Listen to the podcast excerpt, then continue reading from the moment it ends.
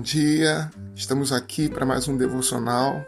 Estamos aqui para meditarmos mais um pouco sobre a palavra de Deus e tentar, de alguma forma, fazer com que ela seja para nós é, prática, viva e que nos torne melhores, mais fortes, mais dispostos a lidar com toda e qualquer circunstância à nossa volta.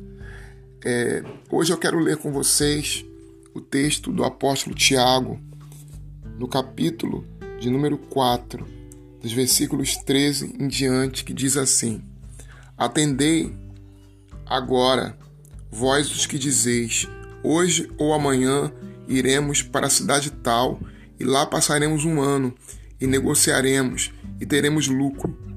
Vós não sabeis o que sucederá amanhã que é a vossa vida? Sois apenas como neblina que aparece por um instante e logo se dissipa.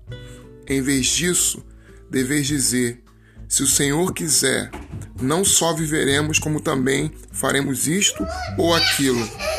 Agora, entretanto, vós jactais das vossas arrogantes pretensões. Toda jactância semelhante a essa é maligna. Portanto, aquele que sabe fazer o bem e não o faz, nisso está pecando.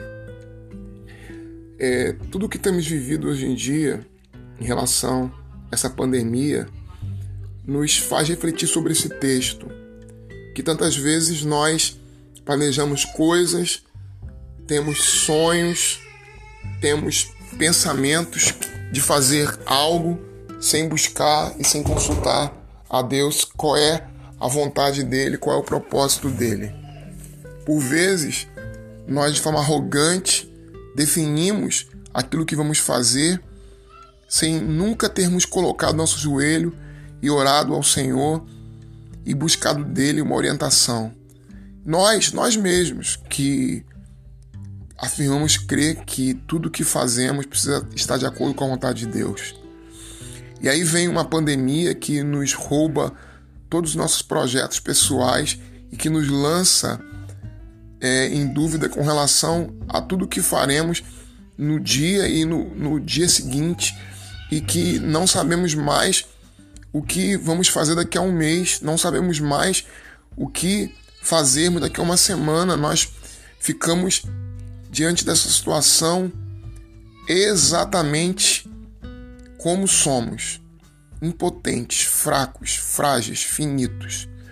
E aí nós refletimos nesse texto e pensamos que precisamos em todo o tempo, não somente agora, confiarmos na misericórdia e no cuidado do Senhor e que devemos, antes de fazer qualquer projeto, plano ou traçar aquilo que iremos fazer nos próximos dias, nas próximas semanas, nos próximos meses, nos próximos anos, orarmos e buscarmos do Senhor o que Ele espera de nós.